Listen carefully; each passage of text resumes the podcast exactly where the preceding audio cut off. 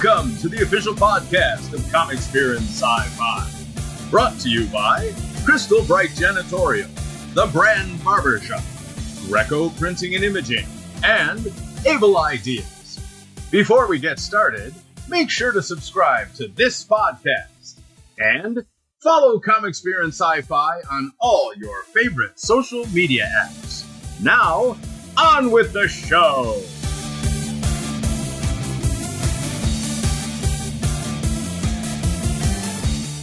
Hey everyone, this is Nick at Motor City Comic Con 2022 with Comic Experience Sci-Fi. I'm here with legendary comic book artist Howard Chaykin, and thank you for talking to us, Hey, sir. Thanks, Nick. I'm glad to talk to you. We're so glad to see you here. Um, I read a lot of your work during the 70s when I was growing up. When I was a child, too, Exactly. We were both. didn't- I had no idea what I was doing.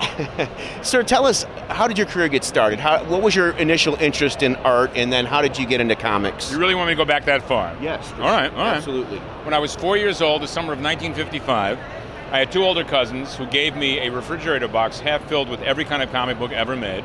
I climbed into the box and I had my first, like the Stations of the Cross. It was a transformation like Saul on the road to Damascus. I realized A, that somebody made these, B, that I wanted to be one of those people. And within a year, I taught myself to read from comics. My parents, who were idiots, uh, mistook me for a genetic anomaly. They never connected the fact that the comic books were the ones that basically made me who I am today.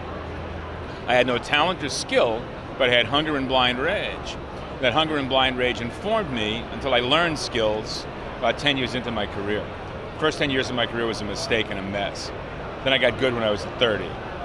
Now I'm 71 and I'm still working. Okay. Um, now, uh, you apprenticed, you consider Gil Kane to My be first your first mentor. Tell us, how did you uh, make the acquaintance of Gil Kane? Gil, I, I heard through the grapevine that Gil's assistant had died in his sleep, and because I had the callousness of youth, I called up and said, "Hey, I heard your guy's dead. You need somebody."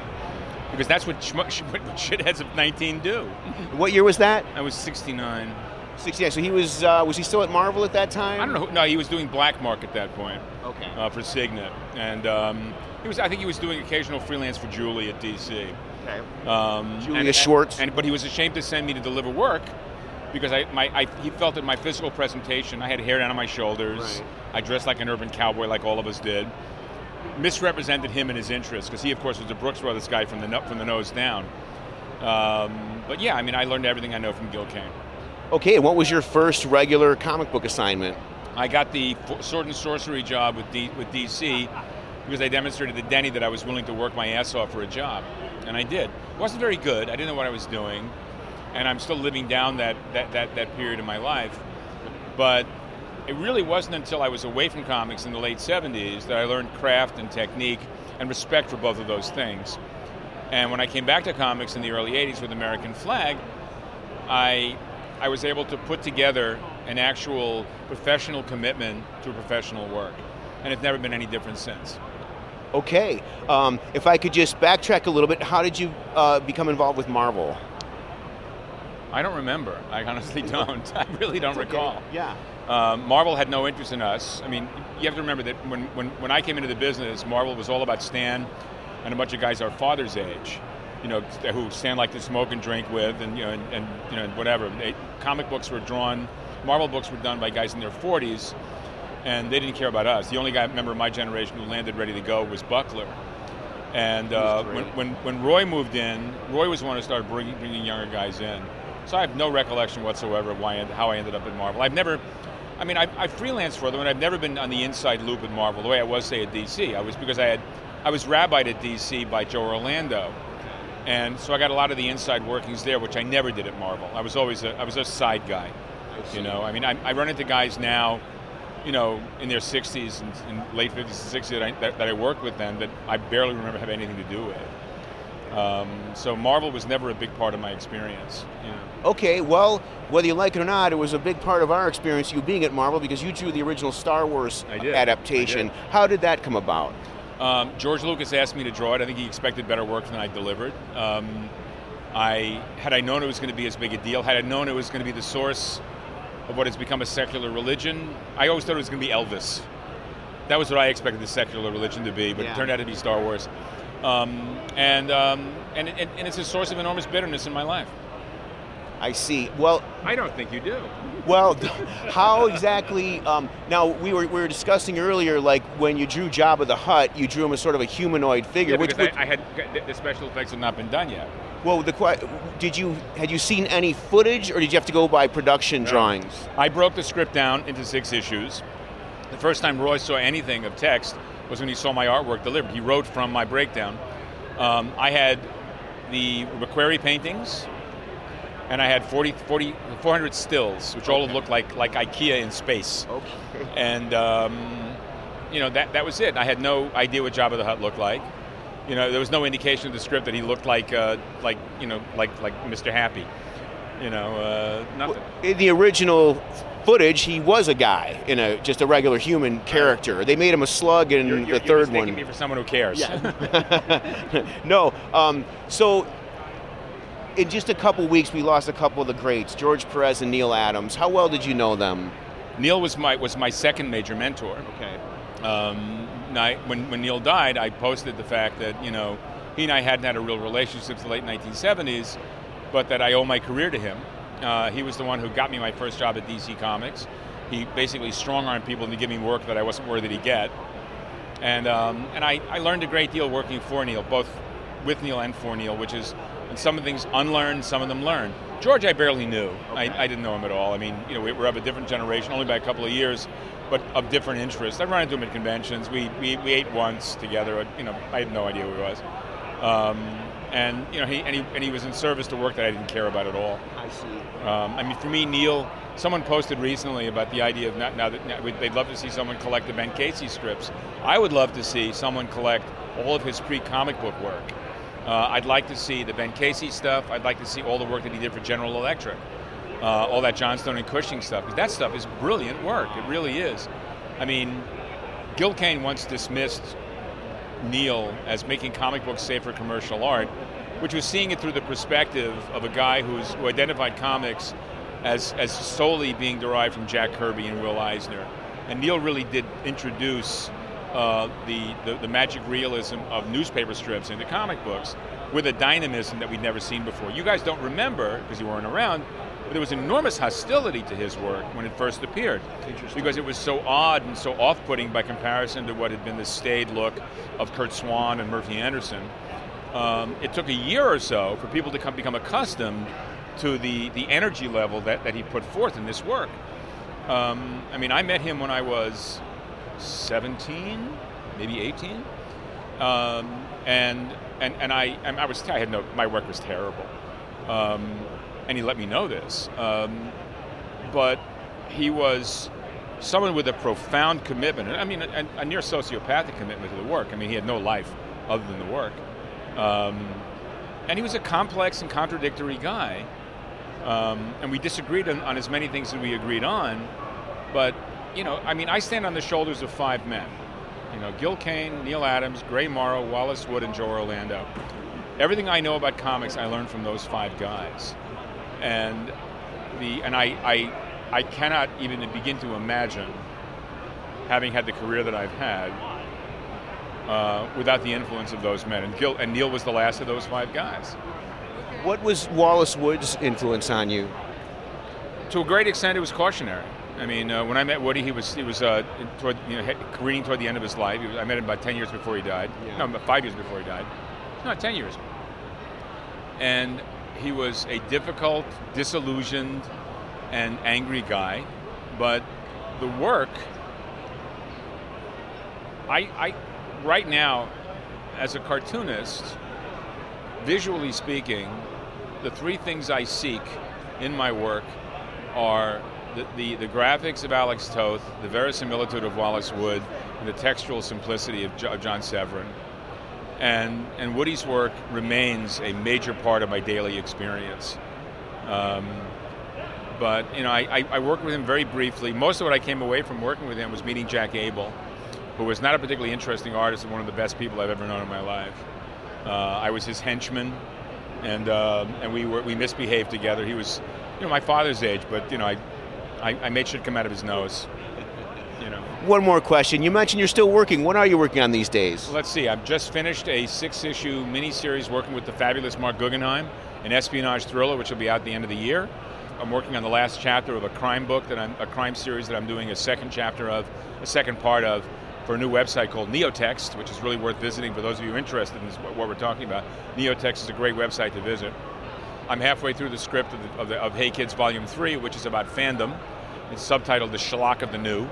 I've got the first draft written of the sequel to The Divided States of Hysteria, which may or may not ever see, pub- see print, because the audience is extremely hostile to that aspect of my career, and they can go to hell. Howard, thanks so much for talking to us. It's been a great And pleasure great meeting you. Thank well. you, sir. You know, be well, don't make yourself crazy. Okay, thank you. Thanks, guys.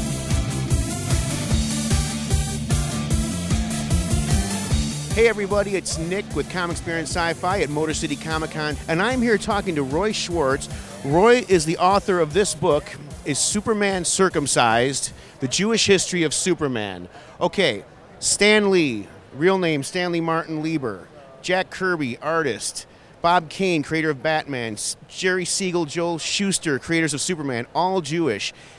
Is there something Jewish about the idea of a superhero in and of itself? Yeah, yeah. So the comic book medium is a Jewish invention. The superhero genre is a Jewish invention. The Comic Con is a Jewish invention. Um, this can all be traced, just like jazz and African Americans.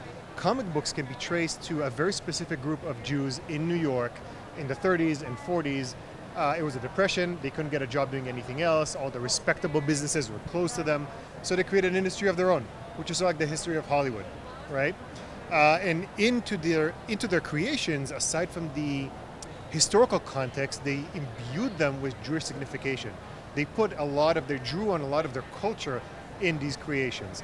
An easy example is we look at Superman, and if you think of Superman's um, origin story as an infant sent from Krypton, found by people not his own, and raised, that's the origin story of Moses. That's baby Moses. And that's like a very easy, simple example to give, but there are hundreds more. Okay, Jesus, also a Jew, Famous one, yeah. more or less a, a demigod. Mother was a human, father was a spirit, uh, sent to earth by a father to be a light to the human race. If you go by uh, Brando's dialogue in the first Superman film, is Jesus the first superhero?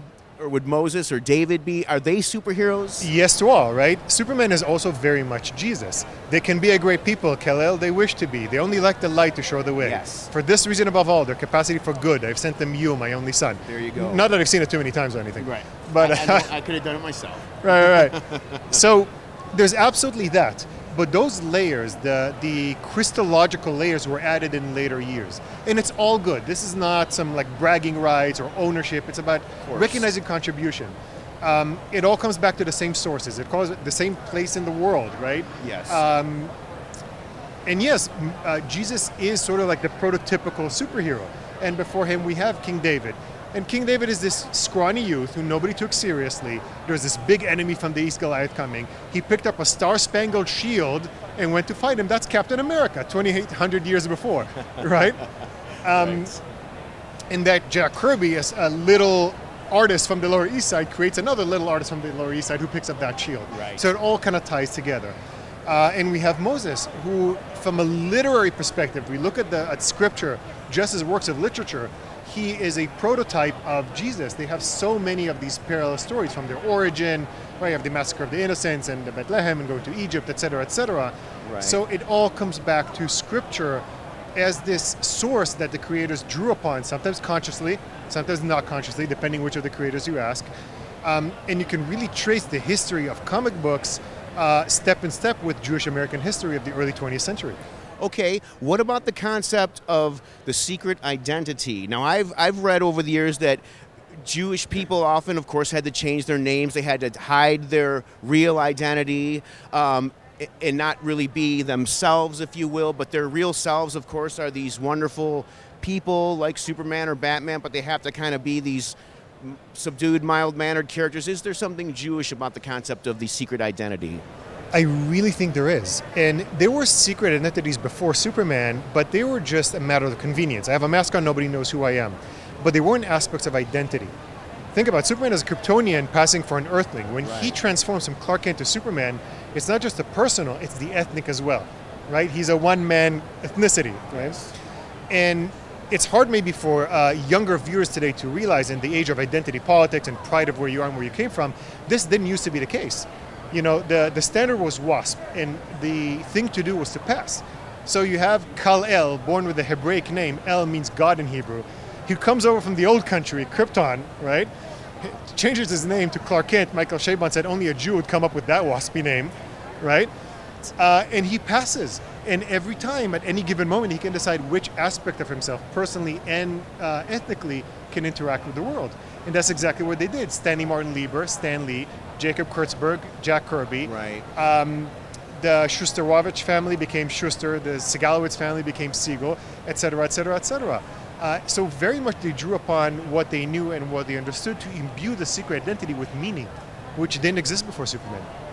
That's great. Uh, where can people get your book if they're not able to make it to Comic Con this weekend? So it will be offered through the Detroit uh, Jewish Book Fair, which is wonderful and has all kinds of uh, comic books and related things. It's sold everywhere books are sold, any bookstore, Barnes & Noble, Amazon. But if you want it signed, Comic Con is where it's at. Thanks a lot, Roy. My pleasure. Appreciate it. Thank you.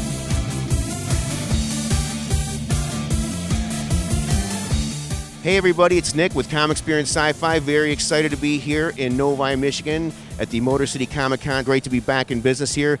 And I'm at the Joe Kubert Art School. You're close. You're nailing it. Don't worry. It's Okay.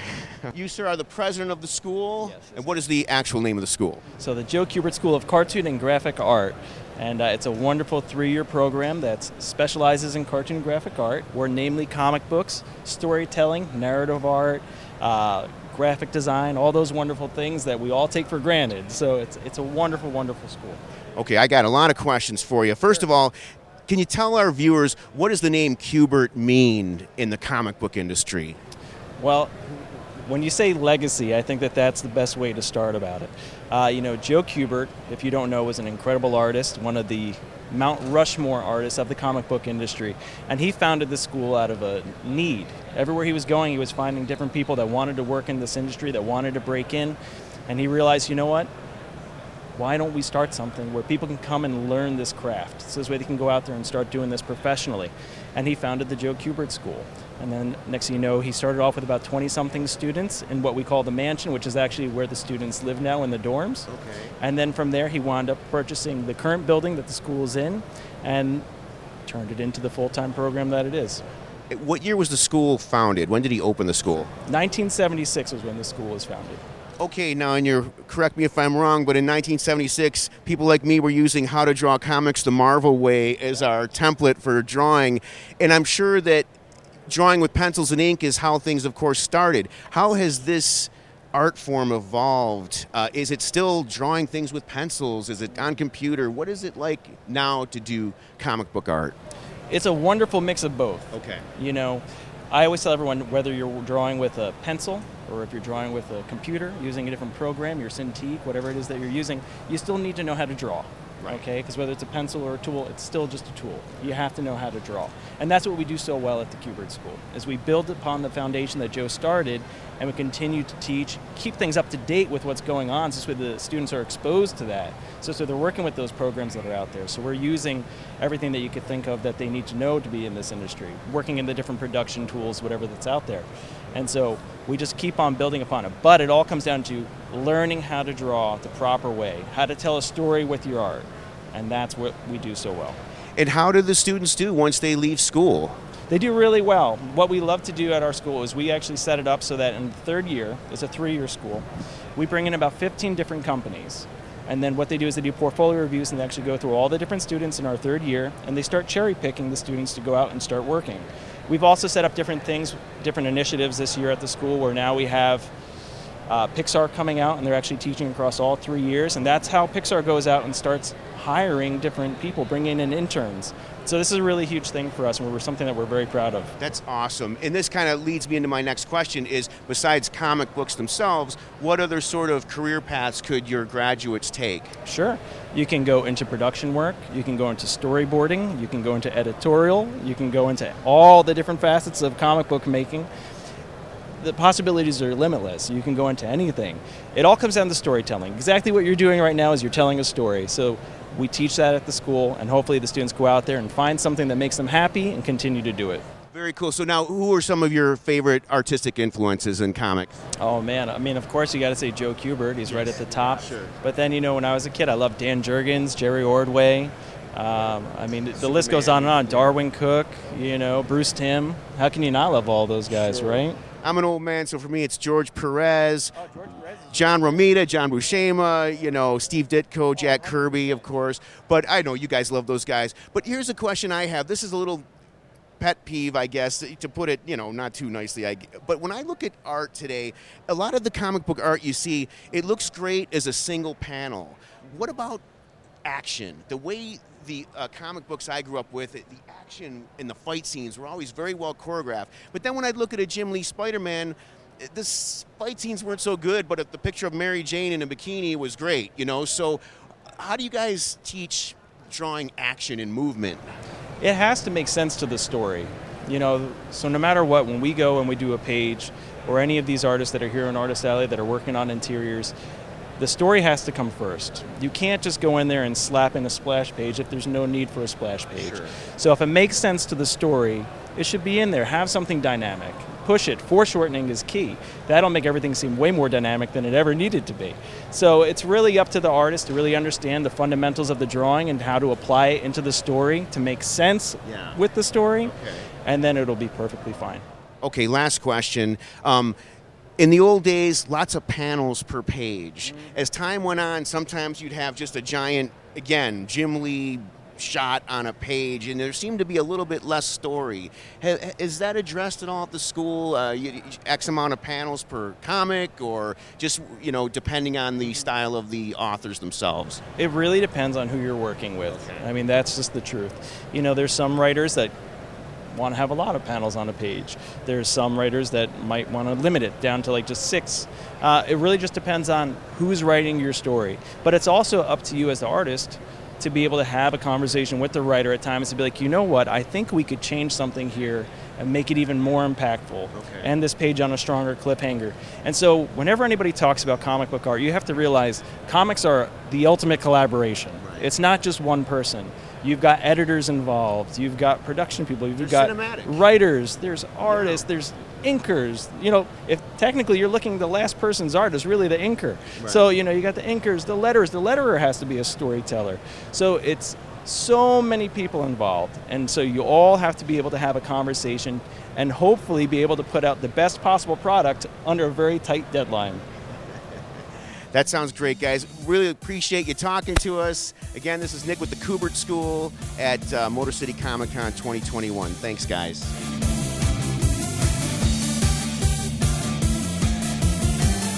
That's it for this episode of the Comics Beer and Sci Fi Podcast. Thank you for listening, and we hope you'll join us next time.